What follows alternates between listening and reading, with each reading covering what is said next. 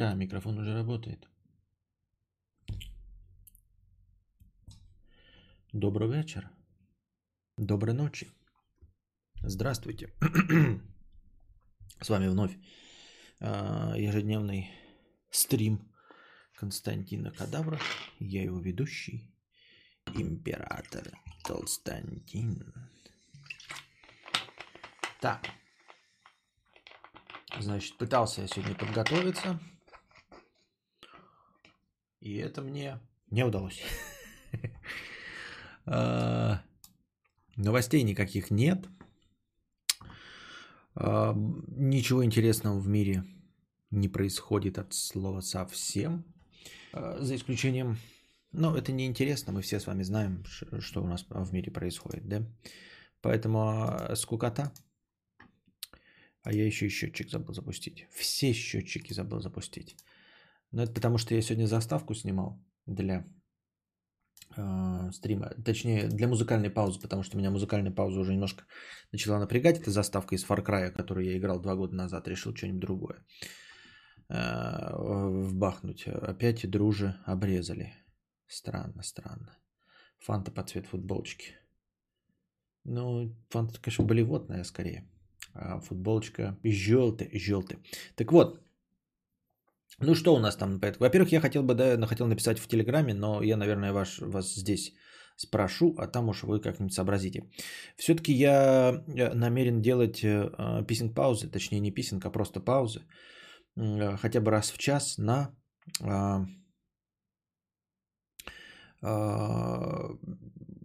гимнастику. Вот, прочитал статью, небольшую, может быть и даже и неправдивую, но она меня убедила в том, что э, мои пробежки раз в 2-3 дня, а, ну просто по логике вещей они действительно не так действенны, как мне бы хотелось. То есть они, конечно, помогают мне спать, они разгоняют кровь в целом в моем организме, как бы усредненно. И я себя получше чувствую, потому что не совсем закисают, да пролежни не появляются. Но в целом это не сильно, и, если не совсем не, уменьшает вероятность каких-нибудь там а, сердечных приступов, инсультов и всего остального при моем жирненьком теле. Дело в том, что э, вот эти инсульты и все остальное возникает из-за какой-то стрессовой нагрузки, там, ну не знаю, а, какой-нибудь испуг, да, или необходимость быстро пробежаться для, до чего-нибудь и для чего-нибудь. Например, ребенок упал, я могу пробежаться, и потом мне сердечный приступ хватит. Или, например, до автобуса. Или, например, нужно будет на какой-то этаж поднять что-нибудь тяжелое, там, донести какую-нибудь посылку и все это. Для этого нужны вот такие а, время от времени нагрузки на сердечно-сосудистую систему в виде ну, вот, впрыска крови. То есть э, нужно лучше, чаще и регулярнее разгонять кровь при сидячем образе жизни. Вот то, чем я с вами э, здесь занимаюсь. Вот Андрюша говорит, что он и так встает и ходит. А вставать и ходить недостаточно. Вот, если сидячий образ жизни. Я тоже встаю и хожу, когда не в стриме, но в стриме я продолжительное время сижу на жопе ровно. И нужно делать перерывы и делать какую-то гимнастику. На гимнастику в 3 часа ночи, конечно, то, что надо. Да, Гимнастика такая, она же, вы поймите, это не отжаться сто раз там, блядь, или какие-то э, делать вещи, которые One Punch Man там э, рекомендует. Нет, это что-то типа встать, присесть 10 раз, кровь рас, расчехлилась, да, там еще что-то как-то руками помахать и все остальное.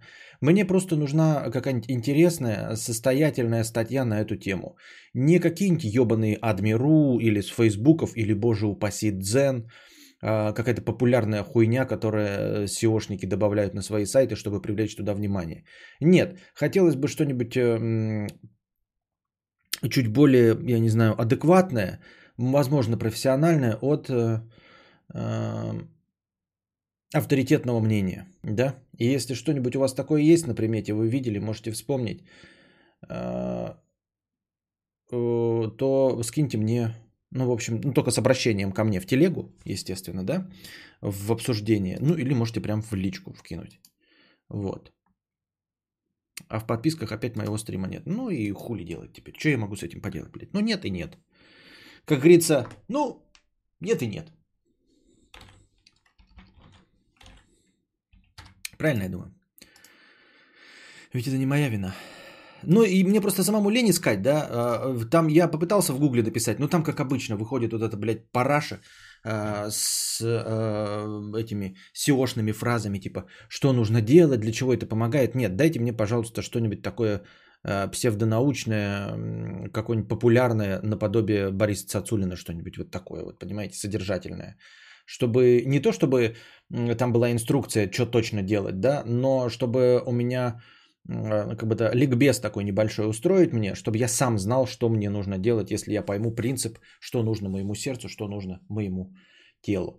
Вот, и таким вот образом а, изредка, не изредка, а регулярно, но короткими впрысками а, тренировать сердечно-сосудистую систему а, гораздо гораздо эффективнее. Гораздо эффективнее с точки зрения вот подготовки себя к стрессовым ситуациям и просто к прокачке сердечно-сосудистой системы, ну и вообще тела в целом. Я так думаю, мне так кажется. Обижайся, но тебе похудеть нужно, а уже потом нагрузки на сердце, но только хуже стать может. Э, ну, твое, естественно, профессиональное мнение я вертел на хую, живиолю, да? Вот, просто. Иди отсюда, пидор грязный. Я не толстый. Я бодипозитивный. Вот. Поскольку мой вес держится достаточно стабильно, есть подозрение, что в этом весе я и должен существовать. К слову, об эскалейте и его безопасности. Сегодня ехал на новой Октавии по трассе 120-130 км в час. Впереди из газели выпала рессора. Прямо под мое колесо, покрышка в хлам. Литой диск помялся, но машину, слава богу, не повело. Автоматика машины удержала от шторма. А, так-то докатил до заправки, поставил запаску. Страшно представить, что было бы, если бы ехал на автовазе. Я не знаю, может это лучше так будет, если у меня под горлышко будет тогда э, застегнуто или открыть сексуально. Так вот, а, что я хотел сказать? Да, видел какую-то аварию, помню, на Ютубе была довольно популярная со смертельным исходом на кучу людей. Там, значит, э, и по комментариям они мчатся на э, каком-то дресне какой-то, да, ну типа Kia Rio, там полоседан или еще какой-то залуп, ну, по-моему, на отечественном, может быть, на Логане, да, но есть почему-то у меня воспоминания, что это происходит на какой-то э, современной ладе. Ну и там комментарии типа, зачем ты так гонишь, зачем ты так гонишь, какая-то женщина говорит, и дети на заднем плане, какие-то еще взрослые, вот, а он такой, новая машина, испробуем. Вот, едут они что-то 180 км в час, ну и, короче, с физикой корпуса этого автомобиля, они тупо взлетают. И э, вылетают то ли в, навстречку, то ли слетают с дороги, ну и насмерть все нахуй разбиваются к хуям. Но они взлетают, потому что двигатель-то может, конечно, гнать 180, да, но массы автомобиля не хватает, прижимной силы не хватает, и они просто потеряли сцепление с дорогой, то есть он не мог рулить. То есть даже не то, чтобы он там резко повернул и его позанесло, нет, он просто никак не рулил, потому что вверх машины поднялся, и он просто летел. Ну и они умерли нахуй. Вот, поэтому помимо того, что двигатель-то может быть хорошо и держит, но инженеры должны еще работать над тем, чтобы не терялось сцепление с дорогой, ну и в принципе ограничения скорости, они написаны кровью, да? Любая техника безопасности написана кровью. Не забываем об этом, дорогие друзья. Вот. Так. Кстати, Азош пробовал новую манго-гуавовую фанту? Нет, не видел такого еще пока. Правильное решение, Костик. Иногда тоже хочется поднять жопу, размяться, но тебе просло... про... тебя прослушать не хочется, смотрю с компа. Так это можно же вставать и меня продолжать слушать, во-первых, да? А во-вторых, если я буду делать для этого паузы, я думаю, что это будет позитивно, если я действительно буду это делать, и вам ну, говорить, что типа я ушел на паузу, и вы в это время тоже можете размяться, понимаете? Я чувствую за собой, что в принципе у меня как бы такой проблемы, я в принципе мало двигаюсь, да, то есть проблема, конечно, есть, что я мало двигаюсь, вот, помимо пробежек. В целом, ну, то есть и вальяжно хожу, никуда не бегаю, ничего, бегаю только вот на этом. И то не бегаю, это у меня вешалка стоит, кому я пизжу. Вот. Что касается того, что вообще малой подвижности, э, нет конкретно сидячего образа жизни, понимаете? Потому что я э, по большей части, ну вот с Костиком гуляю, я стою на месте там, да, я же говорю, что мне не хватает скамеек. Но если сижусь, то вот там сел, там встал, надо все равно за ним следить, все время играть с ним и все остальное. Э, большую часть времени я сижу только за, во время стрима, ну и подготовки к стриму, то есть когда читаю вот новости перед самим стримом. А во время дня я и если и сижу, то очень часто встаю. Ну вот как говорит Андрюша, но статья говорит, что это полная хуйня. То есть просто вставать недостаточно. Нет, нужно прям именно разминаться и разгонять кровь. Просто встать, сходить до, до холодильника с пивом – это не разминка. А ты на камеру будешь заниматься? Нет, зачем? Я просто буду включать вам заставку, чтобы что. Ну, я с вами поделюсь, что я выберу, какую там делаю. И что, если вам будет интересно. Но и если я говорю, сам буду заниматься и постоянно вам об этом напоминать, возможно, и у вас это в голове отложится, и все будут делать. И почему нет? В общем, позитив, молодец, хорошо, плюс запишем в карму. Может, у меня в, в это э, на пару тысяч лет меньше в чистилище просижу.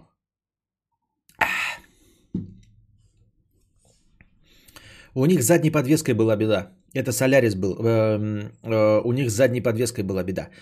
Дело-то не в том, с чем у них была беда. Дело в том, что у них беда была. Но я имею в виду, что э, была беда. Да, ну вот на Феррари нет беды, а у них была беда. Не, я в обед 7 километров бегаю. Каждый обед 7 километров бегаешь. Пиздишь. Спорим, пиздишь. Где я что говорил? Я не говорил такого, или э, там кто-то другой. Под... Ну, теперь уже понятное дело, я тоже э, говорю, а потом забываю, мне э, переписки предоставляют. Это старость, Андрюша, это старость. Я тоже забив... да, беды с башкой забываю, что было э, два дня назад, то есть на серьезных щах. Нихуя не говорил такого. Не говорил такого, блядь, никогда. А те, кто называют Костю Толстым, просто лжецы. Когда он выпустит свою книгу и станет популярным писателем, он с вами даже не поздоровается на улице. Да-да-да, в лицо харкать просто. Будут подходить ко мне, говорить, дайте автограф. Вот так вот буду. В чистилище тысячами лет сидят. Тысячами? Да, голем. Это была не шутка, я сейчас сказал. Да. Чистилище же, оно для того, чтобы а, как бы какую-то часть грехов твою отмолить и все-таки попасть в рай. Но ты не настолько плох, чтобы попасть в ад, и тебе в чистилище залупляют, и там ты тысячами лет сидишь, да.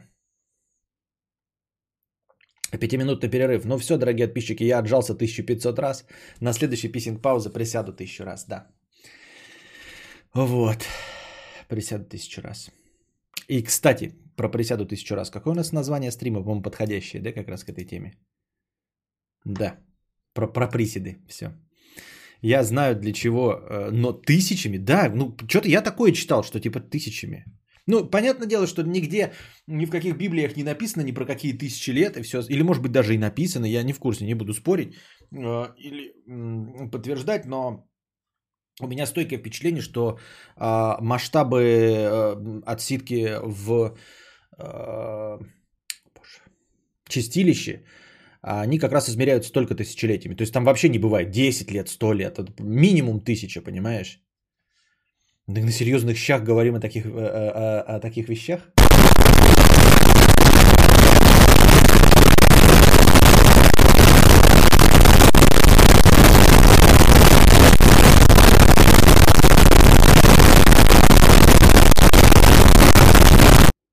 А что, если время генерации названий для стрима разделить со зрителями, раз уж это так сложно?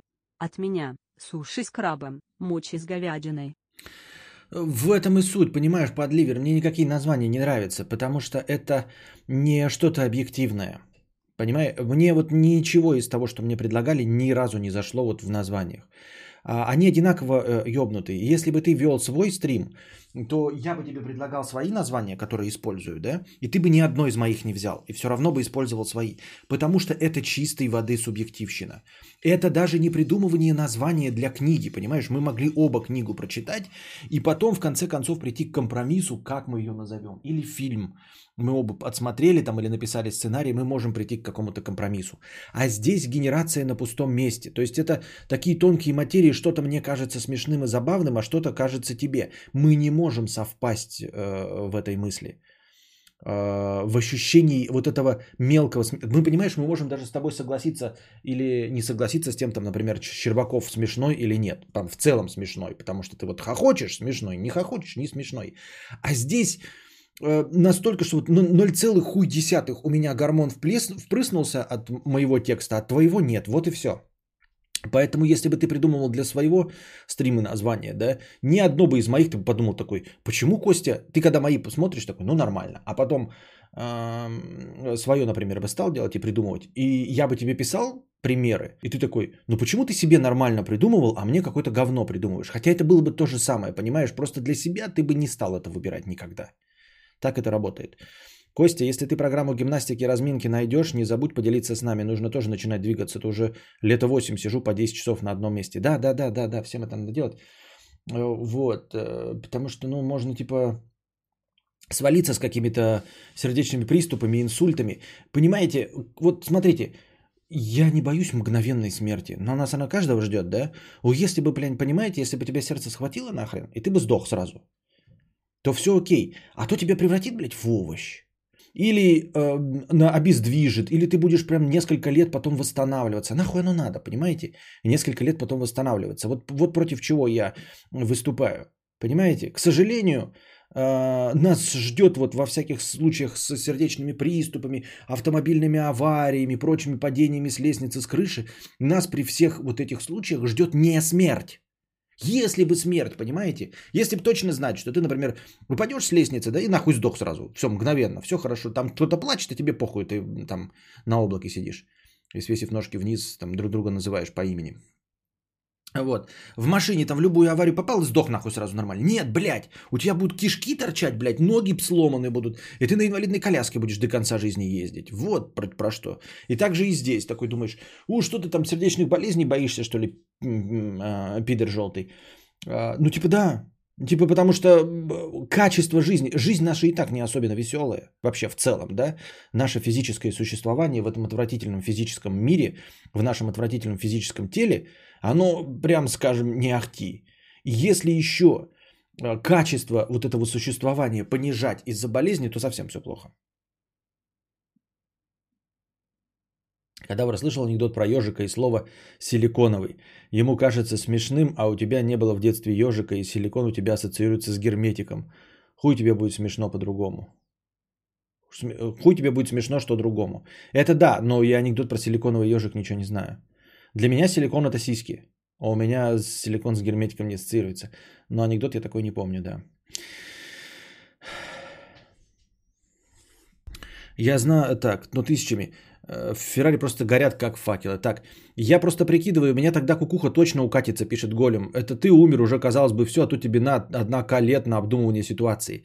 В этом и смысл, Голем, что кукухой можно поехать только если у тебя есть физическое тело, а ты будешь просто страдать. Понимаешь, в нашем физическом существовании мы как раз-таки можем кукухой отъехать. Легко и просто. Душа наша останется где-то просто в заперти. Э, в комнате в какой-то из, э, как это, в клетке нашего тела. Вот, и она абстрагируется от чего-то, и ты будешь думать, что ты среди розовых слоников. Но в реальности, попадая там в чистилище в рай, ты становишься обычным нормальным человеком. И ты не можешь кукухой поехать, понимаешь? Так что в чистилище ты не отмажешься тем, что ты кукухой поедешь. Ты будешь получать страдания, мразь. Не знаю, почему тебя мразью назвал. Не силикон, а кремний. Справедливо. В Библии вообще многие ритуалы со Старого Завета отменились в Новом Завете с Христом. Такие дела, если разбирать концепцию. Давайте не будем разбирать концепцию. Мне не нравится. Я не хочу разбирать концепцию. Вот. Я надеюсь, что мне уже недолго один-два стрима осталось до прохождения Days Gone. Вчерашний у меня Days Gone стрим шел 6 motherfucker часов. Вот. Кто-то мне там сказал, что я типа уже в концовке, а на самом деле хуйня. Я не был в концовке. А, я там проходил каких-то моментов, но, короче, короче, у меня еще осталось. Так.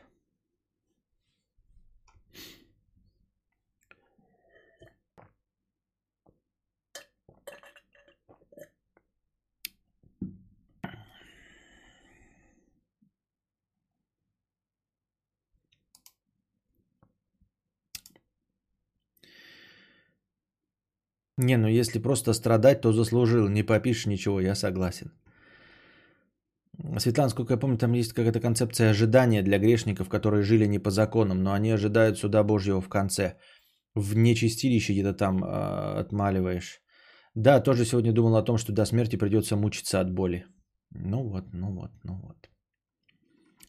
Так. На чем мы остановились? Я смотрю по донатам просто. Так. Так. Степка, 60 рублей. Да нет никакого анекдота, я просто привел пример, что кадавр назовет стрим силиконовый ежик и его судебные иски. И это будет казаться смешным только ему, остальным такие, чего? Да, да, да, да, да. Но тут суть в том, что, понимаешь, э, когда я это называю, да, но я другим поясняю. Я когда называю свои стримы, вы типа просто принимаете их такими, какие они есть, названия. Вы их не оспариваете и знаете, что никак на них повлиять не можете, потому что это мое единственное э, верное мнение. Все, ну потому что я хозяин стрима. А если я скажу, что ребята, давайте выбирать, давайте вы предлагать, тогда вы будете замечать, что мои названия говно, потому что вы можете на них повлиять. И вы будете эм, справедливо задаваться вопросом, а почему не мое название, которое смешнее объективно? И оно, возможно, так и будет. Поэтому нужно просто неоспоримо. Только мои названия – это моя лямка, и я ее тяну. Ну, тупые сектанты со своим частищем. Так. Степка, 60 рублей. А, Костя, что скажешь про микрофон АКГ C3000B? Никогда такой не видел, но АКГ хорошая фирма. Выглядит как ничего. 2014 года, то есть довольно давно уже существует, да? Ну и очевидно он не USB. Оценка в новом усторге почему-то один этот стоит. Так, 14К, 16. Нет, ну что может быть ЭКГ? Конечно, нормальный микрофон. Просто ты меня спрашиваешь, смотрите, чтобы наговаривать текст, иногда переходя на виск. Не петь, не рэп. Адекватна ли цена в 7,5 ЗБУ в хорошем состоянии плюс XLR шнур? Рыночная стоимость 11. Вижу, да, рыночная стоимость, я даже вижу 14. За 7,5, если просто работает, то да. Это не тот предмет, который а, ломается. То есть, если он, в принципе, работает, микрофон, то и хуй бы с ним можно брать. Он не подвергается какому-то воздействию, им не пилят, не бьют, ничего. Поэтому работает и работает. То есть, не компьютер, да, где там количество нажатий клавишами, например, не машина, где э, движущиеся части друг от друга трутся. Это просто микрофон. Поэтому, если он не проткнут там где-нибудь, да, и если он работает, то почему бы и да. Э, но в целом, конечно, БУ 7,5 против 11 нужно понимать, что, ну, блядь, надо 50% хотя бы стоимости, если это БУ. 30% скидывают, если открыли упаковку. Вот, закон рынка. 30% скидывают, когда открыли упаковку. Но с другой стороны, с третьей стороны, мы живем с вами в, российском, в Российской Федерации, где нахую верчена рыночная экономика и капитализм. И никакие законы здесь не работают. Поэтому принимай решение сам. Не забывай, что к XLR шнуру и все остальное тебе еще нужна, э, нужен аудиоинтерфейс или звуковая карта. Наговаривать можно на абсолютно любой микрофон, и любой микрофон выдержит виск и все остальное. А, петь рэп, да он тоже выдержит. Ну, в смысле, в чем проблема? Я как понимаю, виск и начитывать текст, это ты имеешь в виду стриминг? Бери, что нет, что нет. Просто я не вижу смысла за 7,5 брать первый микрофон, когда ты не очень понимаешь, что тебе нужно. Если, есть, если нет звуковой карты, то я вообще бы не, не стал париться, потому что еще звуковую надо покупать. В итоге будет десятка, чтобы что. Купи себе обычный USB микрофон за 6 тысяч и начинай с этого, а потом уже трахайся. А, вопрос про микрофон, запрещенный прием. Да все, все, я быстренько ответил, что вы. Антон Фрёс, 100 рублей. На старт подкаста поддержи мудреца. Спасибо. Васяня, 200 рублей. На Шулюма надейся, а сам не плашай. Удачного стрима. Да, кстати, на Шулюма. Так что сами давайте. Петь рэп, это ни один микрофон не выдержит. Там микрофон, я видел некоторое дерьмо. Антон Фрёва, 200 рублей с, поддерж... Э, с по... покрытием комиссии. Поддержим стрим, спасибо. Настюшка, 500 рублей. Костя, начинай. Без твоих подкастов жизнь не мила. Я правильно понимаю, что Телеграф работает только через VPN? Нет. А, Телеграф, да. Телеграф, да, почему? Ну, блин, не тоже через раз. Иногда у меня открывается, но очень редко. Наверное, в процентах в 10 случаев. Я просто не всегда даже пробую, но иногда бывает, что там одна попытка из 10 открывается автоматически без VPN. Alone in the Dark. Я бы, конечно, перешел на какой-нибудь постебин, может быть, ребята. Так что не обязательно в Телеграф. Может, какую придумайте еще площадку, где полегче скидывать текст? Пускай будет постебин, например. Если вы умеете им пользоваться.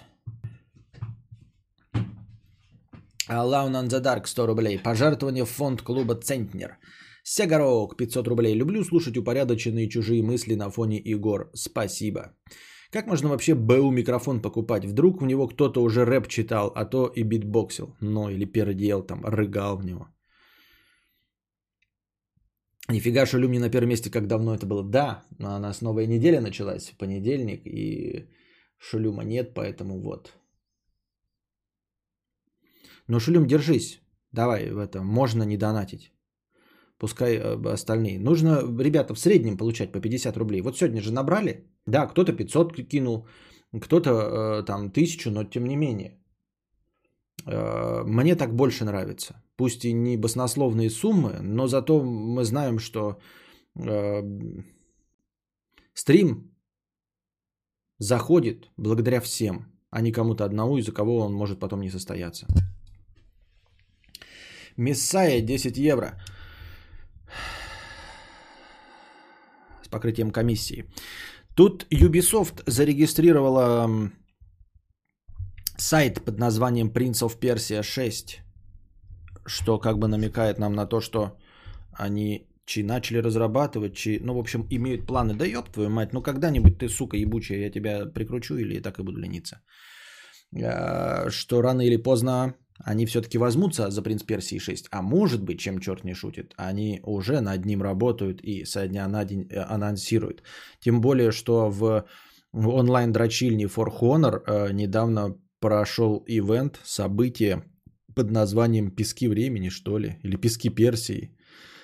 «Пески Персии», э, то есть такая отсылочка к «Принцу Персии». И вот они зарегистрировали сайт «Принц Персии 6», Жду не дождусь. Там пишут пальчики скрестив, лишь бы не риски на Assassin's Creed. Но не понимаю, почему. Во-первых, потому ну, глупо этого ожидать. Ubisoft всегда берет лучшие наработки из своих игр и вставляет в другие игры. То есть у них так какие-то механики переходят из игры в игру. Почему, если взять лучший из Assassin's Creed и сделать из этого Принца Персии, это будет плохо? И почему все забывают, что Assassin's Creed это не состоявшийся Принц Персии? Там какая-то часть ее собирались сделать, потом что-то не поделили то ли с авторскими правами, то ли еще хуй знает с чем, а, то ли время вышло, э, ну, так, чтобы рекламная кампания зашла, и решили запустить новую франшизу, просто переделали «Принца в Персии» и назвали его Assassin's Creed, который до сих пор играет. Так что я не понимаю, я говорю, претензий к тому, что Assassin's Creed, ой, к тому, что «Принц в Персии» может быть копией Assassin's Creed. Такими должен быть, это ведь Assassin's Creed и есть «Принц Персии». Ну, по игровой механике. Развивающийся принц Персии. Для тех, кто не заморачивается и ставит себе VPN, скачайте браузер Opera с встроенным VPN и пускай на рабочем столе лежит на всякий случай. Ubisoft устали пинать труп Assassin's Creed и пошли выкапывать сгнивший труп принца Персии. А что с трупом Assassin's Creed? Предыдущая часть Assassin's Creed, по-моему, прекрасно зашла. Сейчас э, у всех на слугу Вальгала, все ждут, не дождутся возвращены какие-то там механики со скрытым оружием или еще что-то. Я ни в одну часть из Assassin's Creed не играл, я пересказываю то, что вычитал. Поэтому почему труп? Почему труп? Все Ubisoft закапывают, как я не знаю, как рок закапывают э, уже сто лет. Э, рок мертвый, а он все никак, сука, блядь, не подохнет. Как театр закапывают, он, сука, никак не подохнет. Так и Ubisoft, блядь, вот теперь в новой игровой индустрии закапывают, закапывают, а он все миллионами делает, все игры прекрасные выпускают, все никак не закопается.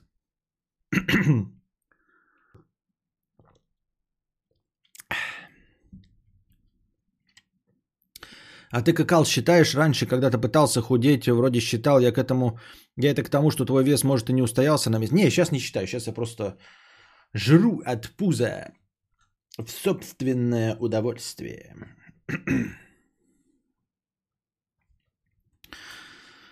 um...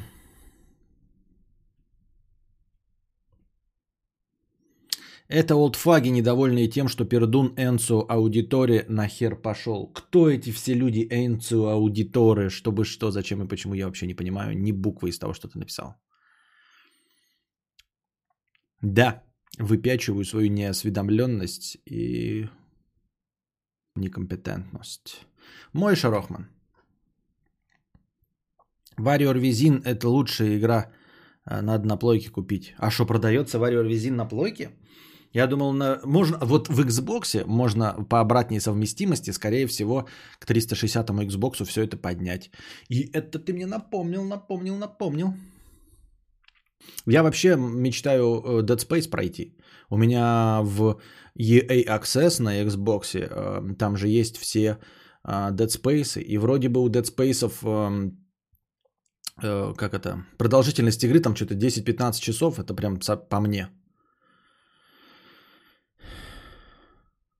Новая французская диета Жру от пузан. Жру от пузан, да. Мой Шерохман 100 рублей. Костя, расскажи про свой iPad Pro. Золотая мечта использовать только его, отказавшись даже от телефона.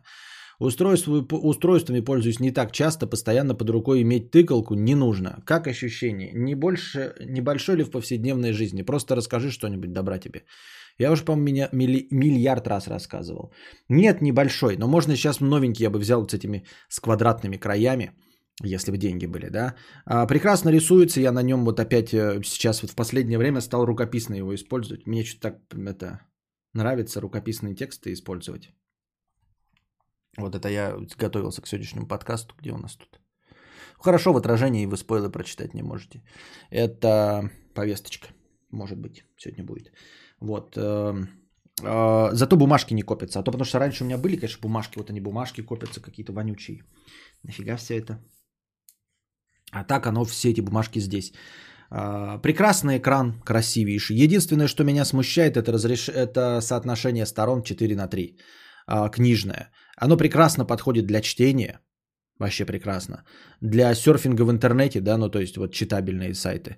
Но прям говно для просмотра кино в горизонтальном а, виде. Потому что весь современный видеоконтент в соотношении 16 на 9. Поэтому эта сорокотень а, всегда будет... Сейчас откроется что-нибудь. Вот, бляха. Ну ёб твою мать, что нормально-то видос нельзя было открыться, какая-то, блядь, сразу залупа какая-то открылась. Ебать, что громко-то. Ты что, гонишь, что ли, Олеж? Ну вот, черные полоски знаменитые сверху и снизу. Видите? Вот так выглядит видос стандартный э, любого контента 16 на 9.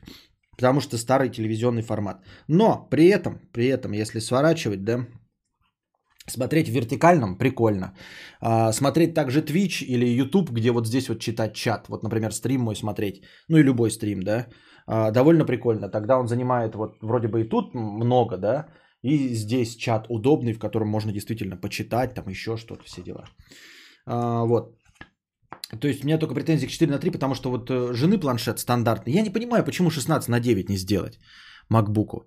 Вот. Но журналы, да, журналы, они все идут, э, э, в, ну, растягиваются как раз по... Так ты какого хера ты разговариваешь-то, блядь? Я же тебя закрыл, блядь, куем.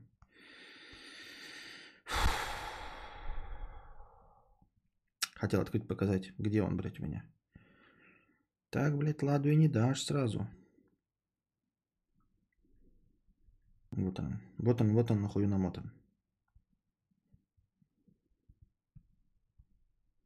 Так, ну вот стандартная, это, блядь, газета какая-то у меня, что ли. Вот страница журнала.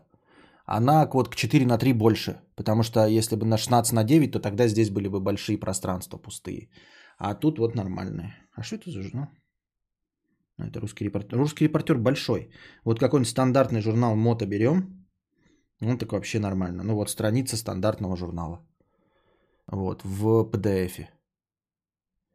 Прекрасно. Это еще тут меню открыто. Если вот на весь экран, вот так вот. Вот так читаешь. Вот так могу. Да, вот так, да. Вот так, да. Вот так, да. Вот так могу. И читаешь журнал Мото. И это прекрасно. Вот, идеально. Одна... Не, конечно, настоящий журнал побольше, но при этом ты можешь не увеличивать никакой текст, все прекрасно читается. Вот страницы э, мотаешь, все. Полиграфия идеальная. Для чтения и для вертикального вот всего контента это просто охуительно. Экран прекрасный. Тяжеловат, конечно, но на ощущение, вот и, ну, я вот взял даже эту ну, чтобы задняя крышка не закрыта. Если утолщать, я не понимаю, для чего они там тонкими делают, их специально стараются, а тут покупают такие чехлы здоровенные. Поэтому я купил только чехол, который закрывает экран, чтобы просто не царапать его. А задняя стенка, она же металлическая. Вот. С удовольствием бы перешел на новый. Ну, вот это блажь, потому что он прекрасно работает уже два года. Вот, пока тьфу-тьфу-тьфу, а, не подводит меня. А, блажь покупать новый за 50 тысяч, правильно? Или там 60 тысяч новый. Но я бы, конечно, да. Если бы был там каким-нибудь популярным или высокооплачиваемым видеоблогером. Вот. э, Так тоже подмывает все время, знаете, оста- остаться с каким-нибудь кнопочным телефоном, вонючим, маленьким, или взять вообще э, старый свой э, iPhone SE, поменять в нем батарейку, сделать из него просто звонилку, а читать только с этого. Но слишком часто, я не знаю как ты, но слишком часто приходится использовать э, всякого рода мессенджеры, телеграфы, телеграммы и все остальное. Поэтому приходится все-таки компромиссно пользоваться смартфоном. Вот. Теперь выяснилось, что iPhone SE новый, который в размере iPhone 8, он чуть-чуть поменьше, чем мой телефон. Я не знаю, хочу я его или нет. Здесь это все-таки на весь экран, все-таки нет никаких черных полос, да.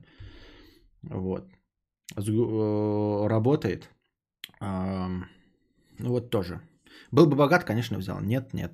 На нет и сюда нет. Вот такие дела. А так говорю, если бы не мессенджер. Но с другой стороны, если взять, например, iPhone SE старый и действительно его прокачать, поменять там экран у меня разбился, и поменять батарейку, и использовать его только, ну то есть все остальное удалить, оставить вонючий навигатор и этот э, Telegram. Было бы прекрасно, да, большего и не нужно. Звонилка, Telegram, навигатор. Но опять-таки, вот этот заряжается у меня прекрасно на беспроводной. В SE нет беспроводной зарядки. А вот SE в 2 есть беспроводная зарядка? Вот, потому что я в машине теперь уже настолько обленился. Раньше же вставляешь, включаешь. А сейчас просто и все, и забыл сразу, и едешь.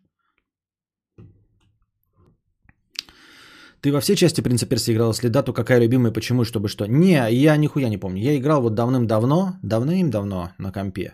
Но это было, когда они там выходили. 2009 год, это было 10 лет назад. Я не помню нифига. Я два года... То, что произошло два дня назад, нифига не помню. А ты меня спрашиваешь, что там было в этих. Помню, как э, почему-то у меня вот в памяти отложилась вот эта игра, как-то Flashpoint или Fort Point, что-то такое, там, где у тебя костюм время останавливает. Это была одна из первых игр, где, ну, обычная стрелялка такая, и у тебя костюм время замедлял. Вот эта игра. А еще больше меня впечатлило давным-давно из стрелялок, это «Солдат удачи», э, которая была, может быть, если не одной из первых, ну, не, из- не первой, то одной из первых, и э, Игор с отстреливанием конечностей. Вот, с кровищей и отстреливанием конечностей. Это было так угарно, ёба-боба, я ее проходил. И первую и вторую часть Soldier of Fortune, Солдаты удачи. Просто тоже какой-то боевик обычный, шутак. Но с отстреливанием конечностей, когда ты берешь какой-то то ли Desert Eagle, то ли еще какую-то залупу здоровенную, бах, в коленку у него нога отлетает, он падает, прям охуительно было. Конечно, нереалистичная физика, но это выглядело классно. Time Shift, наверное, да. Так, пойду-ка я на паузу.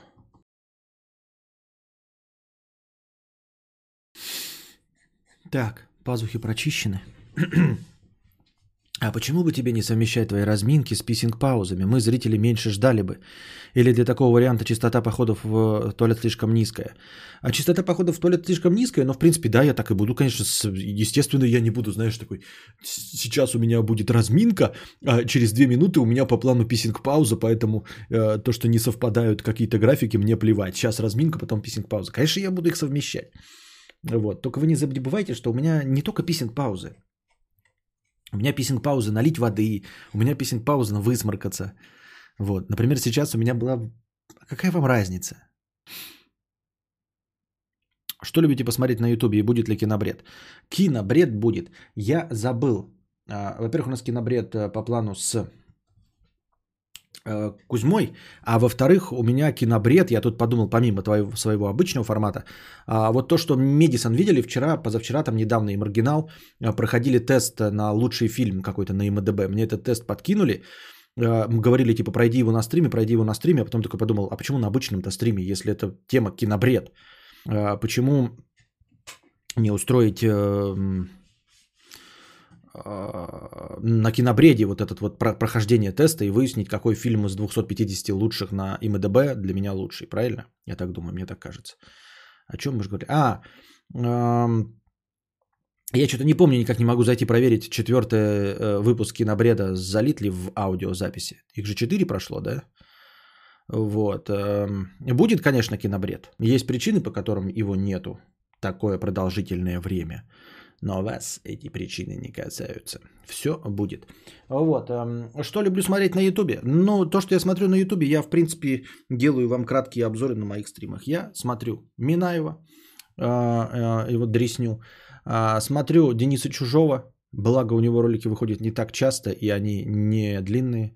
Денис Чужой делает э, шоу «Класс народа», где публикует очень э, смешные комментарии к комментариям из одноклассников. Вот. Интеллигентно, э, забавно, классно, рекомендую. Эм, Класс народа, и у него шоу еще, где про плохие книжки, что ли, называется, как-то так, где он э, читает дно литературы, типа книгу Маргариты Симоньян, там, или какую-нибудь книгу «Как соблазнить мужчину», э, как, э, какими-нибудь десяти минетами, оттуда самые интересные пассажи выписывает, и потом рассказывает это все в своем неповторимом ироничном стиле. В общем, рекомендую. А, Ну, благо того, что Денис Чужой, он- он короткий, понимаете, то есть э, и ролики выходят не часто, это не так, что по 40, а длительный контент, это, естественно, Минаев. Вот, у него каждый четверг выходят новости, хуевости. Иногда посматриваю самого популярного нашего блогера, да, но так по настроению. Все остальное такое, чтобы специально на Ютубе не смотрю. Ну, то есть, э, Быков один идет в записи и на Ютубе, но я его слушаю в подкастах, потому что смотреть там не на что, а я его как ради- радиопедерачу, как подкаст использую. А именно из того, что смотреть, это вот то, что я перечислил. Из постоянного. Все, наверное, да. А так вообще, ну, случайные там какие-то эфиры смотрю, там какой-нибудь Потапенко что-нибудь пизданет, там Белковский, но так, выборочно. И то, если по-честному, а, контент из этого все-таки остается только Минаев и Денис Чужой, потому что они специально делают для Ютуба. Все записи там каких-то Белковских э, или э, Невзоровских сред, это все на самом деле радиопрограммы, которые вещают видеокартинку в интернет. А это радиопедерачи на самом деле. Передачи, сколько можно коверкать слова. Плохие кишка еще не шло, но класс народ такой унылый. Так какая, ну и что, что тебе не нравится? Вообще, насрано так-то. Мне нравится, и все, я буду смотреть и рекомендовать. Понимаешь? Дуть. Нет, дуть э, не чаще, чем какого-нибудь, там, я говорю, Потапенко редко попадающего. Если раньше Дудя там еще да, но и то, Дудь зависит исключительно от эм, гостя. Я не смотрю само шоу Дудя, само по себе э, оно мне не интересно. Вот. Все только зависит от гостя. Поскольку гостей в последнее время не было интересных, то и последнее время я не смотрел ничего из Дудя. Ам. Костромской камамбер 109 рублей. Округляемся. Спасибо. Виталий Че 51 рубль за проезд. Спасибо.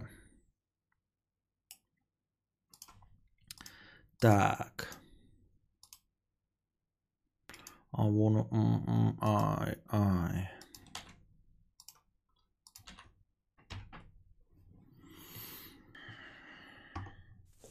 Ну вот опять. Есть один кун, есть одна тян. Наша постоянная рубрика «Проблемы синглтонов и женщин противоположного пола». Иван, Вася, Игорь, Олег. А, не у меня, поэтому тут не о ней речь, а о, о другом. Есть тут однотян. Как же мне вкатил этот ваш карантин? Я жил мелким ИП, много работал, утром вставал, почистил зубы, приехал на работу, запустил все, потом поехал в кафе позавтракал, снова на работу, обед в столовой, работа до 10-11 вечера. Завтра, послезавтра каждый день. В субботу чуть больше поспал утром, дальше снова на работу до ночи. В воскресенье поспал до обеда и даже завтрак не можешь себе приготовить. Ведь как Это час, я могу на работе столько всего полезного сделать. Чтобы день на какой-нибудь праздник провести дома, это немыслимо.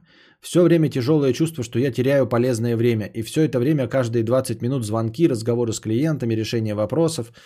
Звезд с неба я не хватал, но живя на очень широкую ногу, я при этом позволял себе откладывать в месяц сумму в 4-5 раз выше, чем месячная зарплата у бюджетников в наших местах. Это чувство, когда ты покупаешь машину, когда уже через полгода ты уже планируешь сменить машину, когда ты планируешь реконструкции в своем доме, и ощущаешь, насколько это реально не в будущем, а вот уже здесь. Только найти время заняться этим. На цены у магазине ты уже не смотришь, одежды бренд комфортный для себя нашел, и когда нужно, просто едешь и покупаешь. Мелочи, конечно, но если учесть, что еще пару лет назад ты сосешь хуи, а теперь ты чувствуешь себя свободно и комфортно, это кайф. Но тут пиздонул карантин. Все закрывается, людей на улице практически не остается, дороги полупустые, всеобщая тревожность, количество работы падает в разы. Стоит ли говорить о деньгах? Имеешь ты теперь, может, пятую часть от былого. Клиентов мало, звонят редко, сплю до обеда, а вечером уже дома. Пока мы читаем этот блестящий интересный текст, у меня вопрос. Причем здесь есть один кун, есть однотян? Потому что текст называется «Есть тут однотян». Тян-то где? Где здесь тян? Мы читаем текст, а тян даже близко нет. Какие-то проблемы рабочего человека.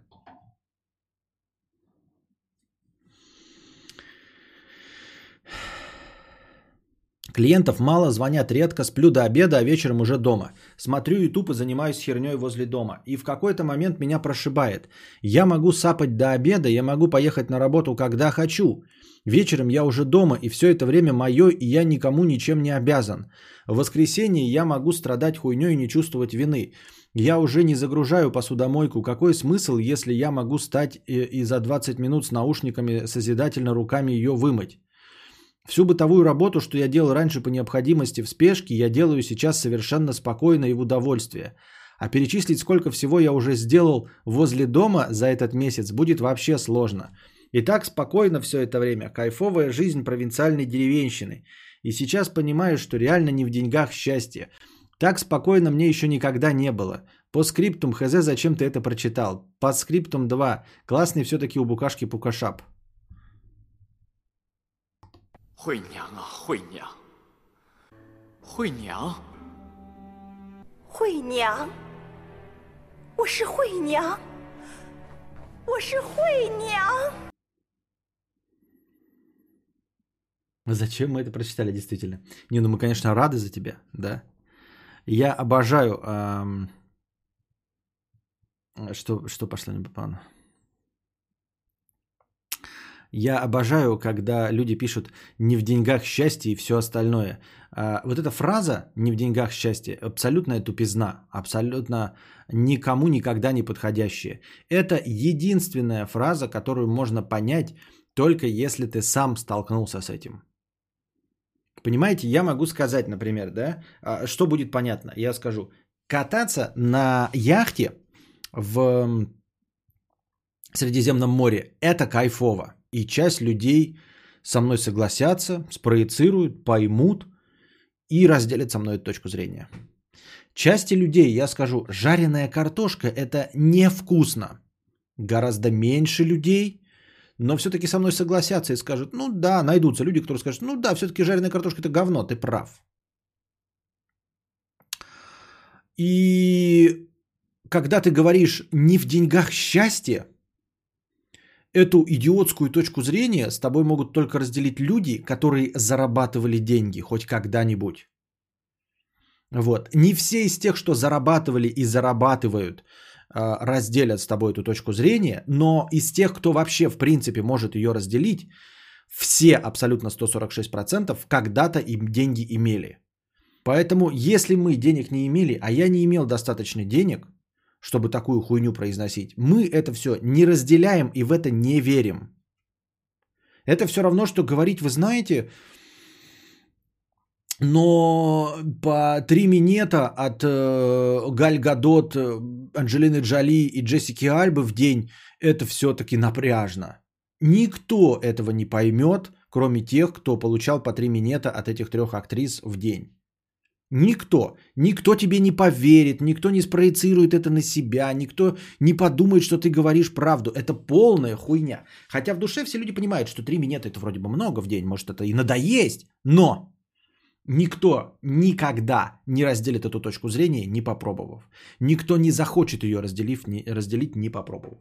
Поэтому, ребята, тот самый момент, э, что я не согласен с тем, что не в деньгах счастье, говорит о том, что у меня никогда денег не было. Вот. Вот когда я произнесу не в деньгах счастье, тогда можно говорить, что я по-настоящему богат. Только по-настоящему богатый человек может говорить не в деньгах счастье. Павел Кайли. Деньги не приносят счастья, но на них можно купить яхту со шлюхами. А я никогда не видел кого-то грустным на яхте со шлюхами. Да, да. Ну, я бы, конечно, дополнил эту немножко цитату по-другому. Типа, я видал, конечно, людей грустных на яхте со шлюхами, но от себя добавлю, что грустить на яхте со шлюхами гораздо интереснее, чем под забором. Вот. Грустить э, в пентхаусе в Нью-Йорке гораздо комфортнее, э, чем в однушке в Бирюлево. Вот такая вот хуйня, честно вам говорю.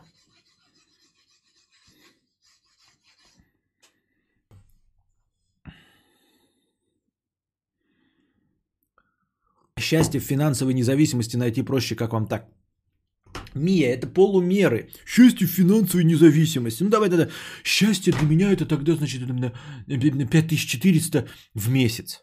Херня это, надо просто говорить богатство, богатство, безумное количество денег, а не какие-то, блядь, там финансовая независимость. Финансовая независимость от кого?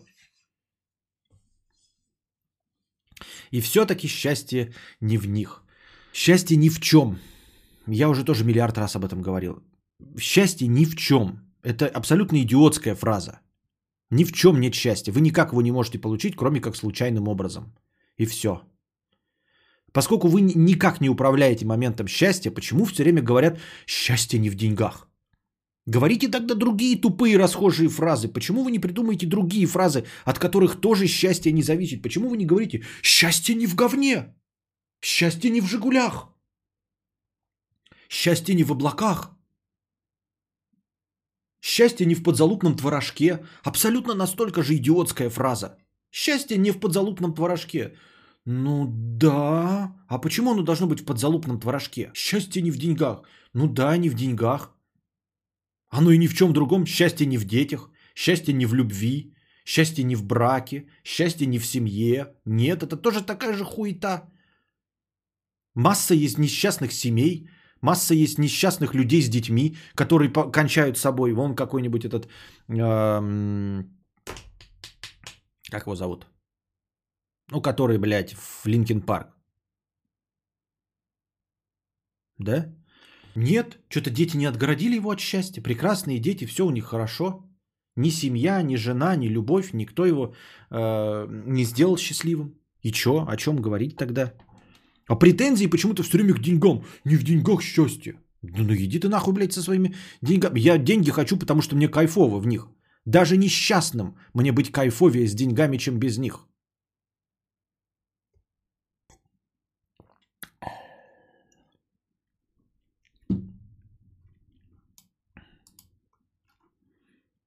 Слушатель 2 евро. Сколько время? 3.22. А жирнота не в калориях. Иван, Вася, Игорь, Олег. Глянул обзор айтипедии на Dead Stranding и все-таки, боже, какое же это говно. Но будет все равно... Ну так вот, а Куплинов тоже э, посмотрел я его, значит, этот. Он там разорялся, что Days Gone полное говно. В каждом стриме 30 стримов играл и 30 стримов проклинал Days Gone. Не мог пройти орды не, мог, не смог пройти орду на, ли, орду на лесопилке, э, сначала снизил э, сложность игры до легкого, а потом вообще скипнул. А я эту орду с первого раза прошел. Я раковый игрок, который, блядь, в каждое дерево врезается. Поэтому чужое мнение такое себе. Оно, конечно, может совпасть, но так, чтобы что-то делать или не делать из-за чужого отзыва, я не знаю. Тем более ты сказал, что Death Stranding говно, ты не сказал, что Айтипедия сказал, что он говно. Но будет все равно интересно, если тебе зайдет, потому что кроме говенного геймплея все обещают отличный сюжет. Но не будем обманываться, тебе это не понравится, так что я с удовольствием посмотрю, как ты это засрешь. Тем не менее, почему-то все...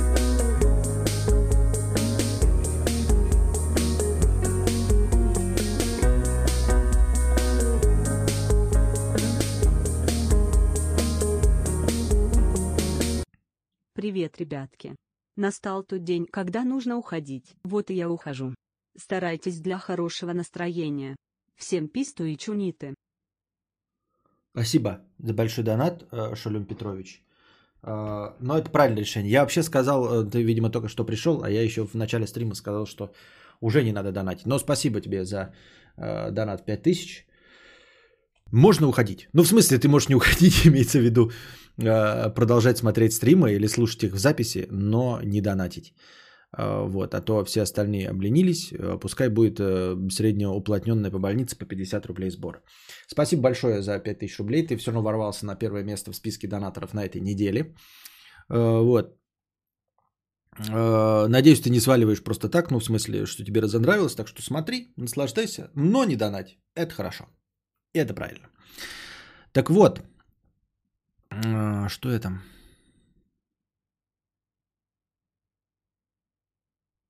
С удовольствием посмотрю, как ты это застрешь. А, а, так вот, RDR 2 всем прям понравился, все кайфовали, и GTA 5. А я не смог играть ни в ту, ни в другую. Просто не смог и все.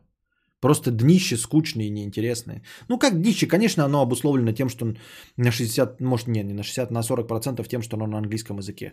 А я совершенно это не воспринимаю. Поэтому все остальные геймплейные плюсы, какой-то э, фантастический сюжет, как я их люблю, открытые миры, все как я люблю, да, возможность пропускать задания, при- переходить к следующим, все как мне нравится. Все то, что мне зашло в Days все то, что мне нравится в Far Cry, все вот это есть в большей степени в Red Dead Redemption 2, но это все идет по хуям, если это все на английском языке, и они пиздят постоянно. Так что, ну вот, RDR 2, GTA 5 мимо меня абсолютно прошли. Полностью. Подливер 1500. А что если бремя генерации названий я это читал? Иван, Вася, Игорь, Олег. Костя, ты чтец от Бога. Треть слов исковеркал. Еще на букашку гнал. Ха-ха, обожаю эту хуйню. Да я про себя исключительно говорил.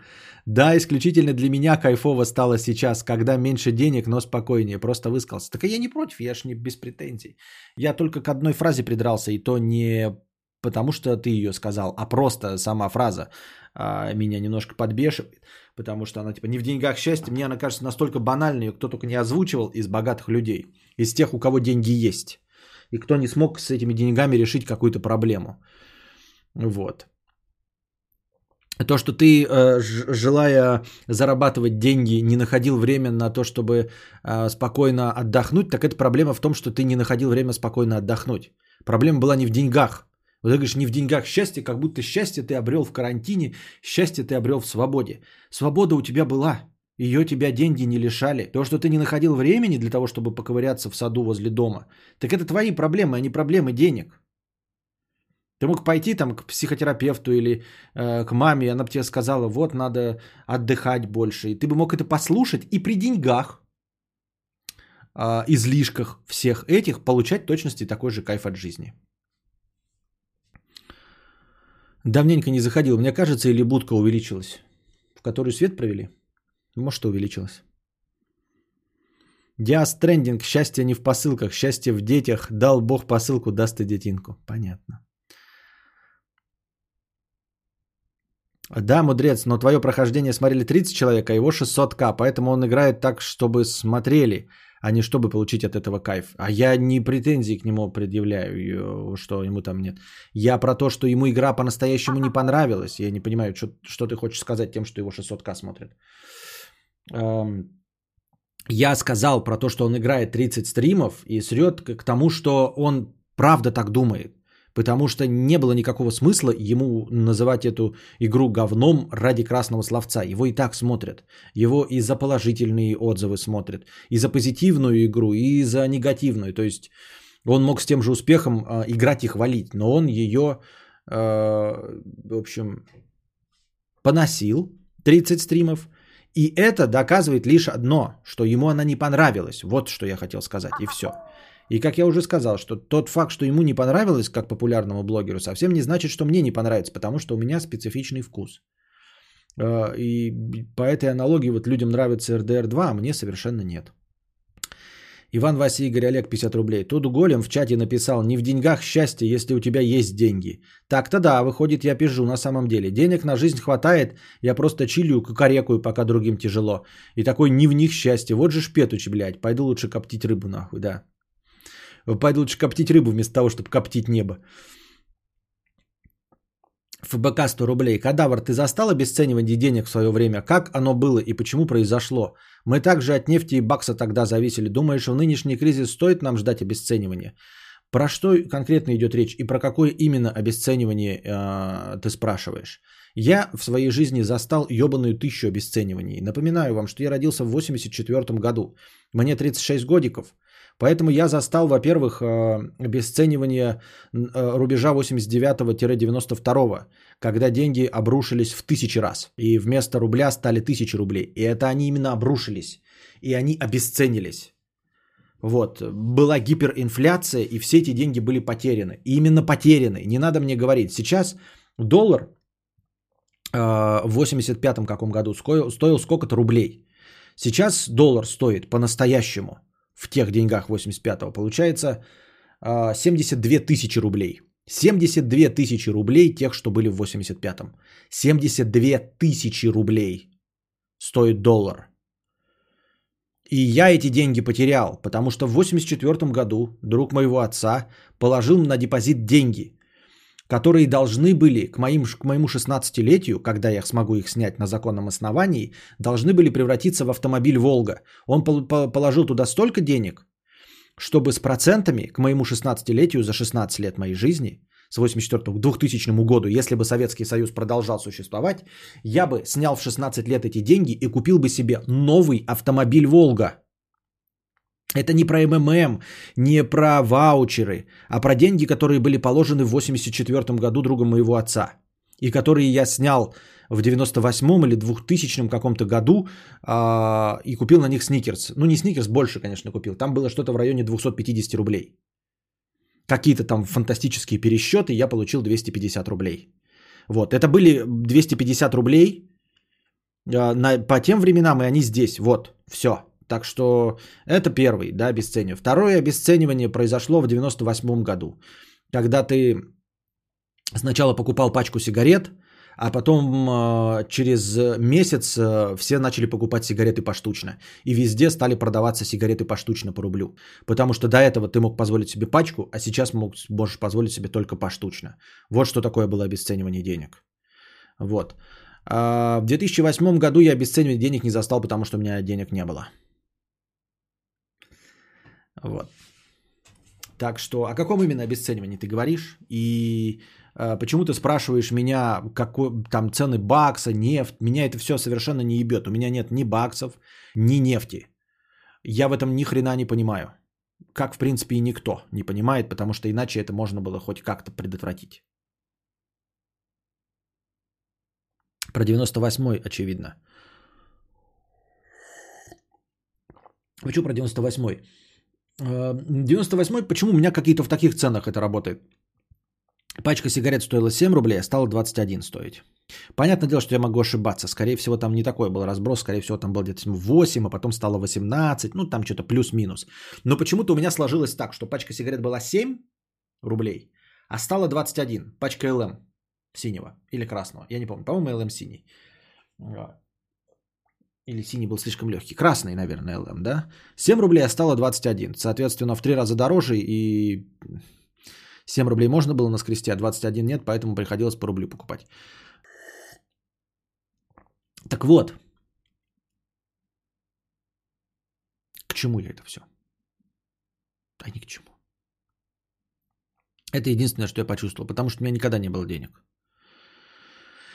И почему, спрашивается, Хандермен уверен про 98 год, если у нас произошел скачок 35-60 э, в 2013, э, в декабре 2013. Ну, примерно, начиная с декабря 2013 произошел скачок с 35 рублей до 60. Примерно то же самое, что с 7 до 21. Э, обесценивание в два раза практически рубля. И что? Почему ты уверен, что вопрос именно про 98-й, а не 2008? Ой, 2013. Но еще 2008. Что там было? Я, нихуя, я не ебу, ребята. У меня нет денег, не было, поэтому у меня все это не сильно волнует. Как не было денег, так и нет их. Поэтому в деньгах счастье. Такие вот дела. Песен пауза.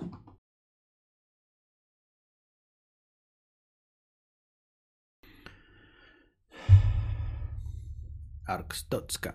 Так. Лучше грустить с деньгами, чем без них. Записал в блокнот. Такие фразы только от когда услышишь. Это расхожая фраза. Не я ее придумал, кто ее только в, немножко в измененном виде не озвучивал. А, что? Так. Музыкальная пауза. Я так думаю. Сейчас нас прикроют хуям. Я имею в виду YouTube. И будет прав. Почему бы и да? Правильно?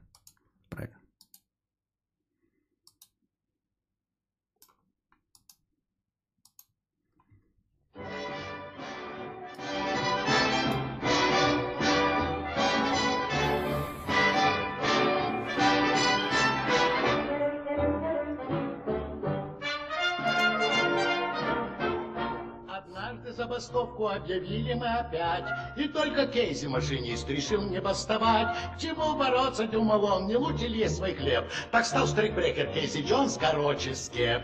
Кейси Джонс с машины не слезает, о, Кейси Джонс обычно держит путь. Кейси Джонс покорный раб хозяев, а они ему повесили медаль на грудь. Волнуются со всех сторон, бастует целый свет. Плевать, ответил Кейзи Джон, до вас мне дела нет. Тут кто-то рельсы развинтил глухую ночь одну, И с моста в речку Кейзи Джон бултык ко дну.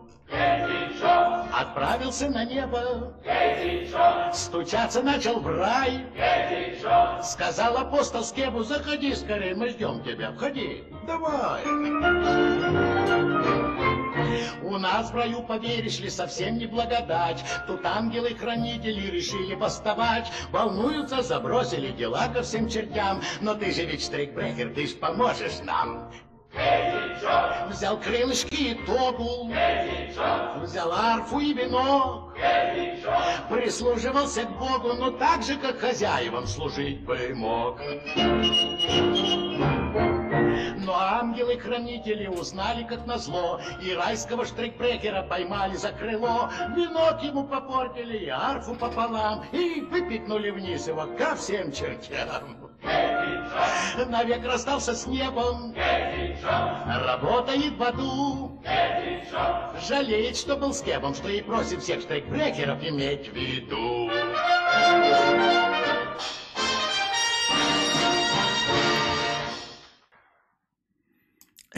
Это была песня Кейси Джонс в исполнении Леонида Утесова.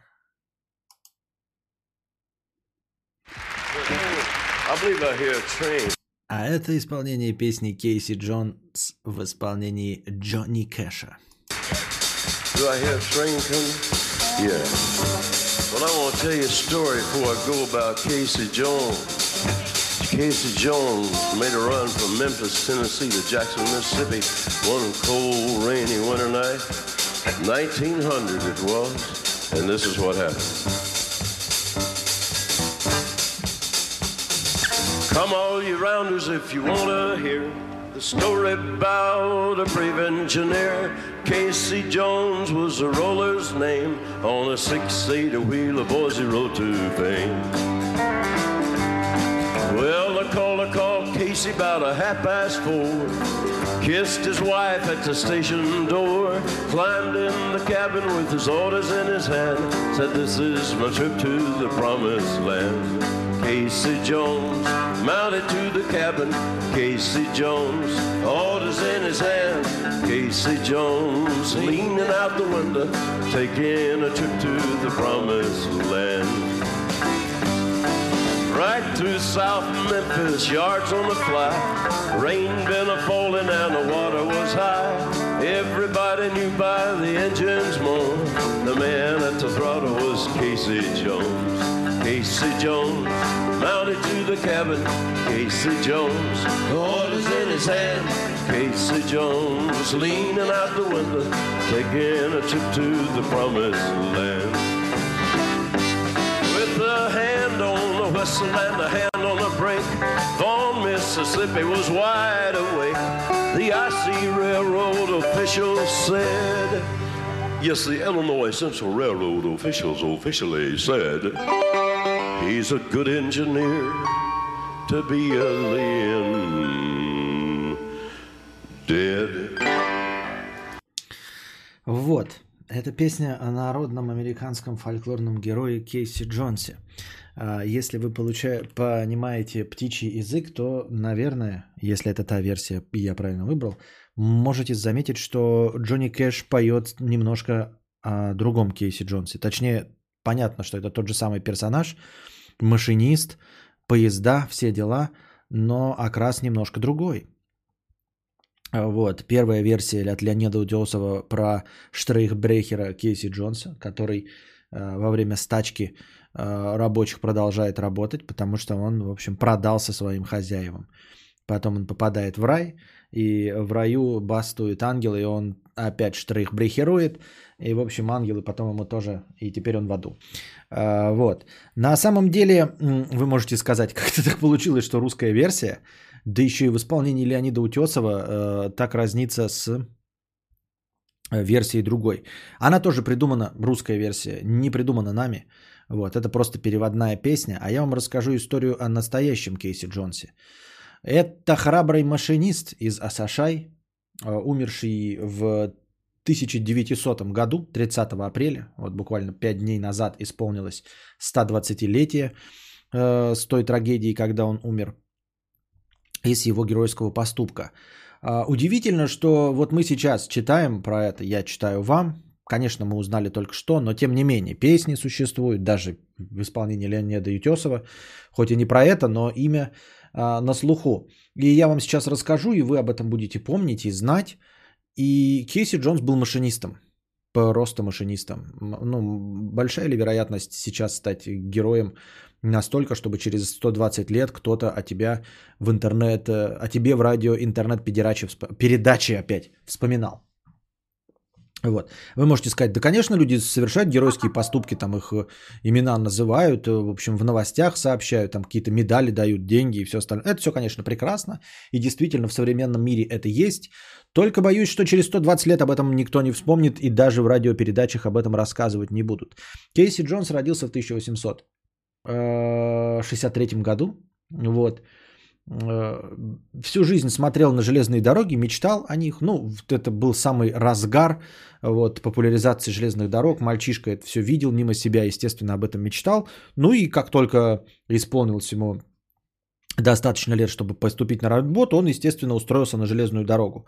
Там тоси-боси работал, в итоге в 27 лет получил э, первую должность машиниста, но ездил на товарных поездах э, и мечтал о пассажирском.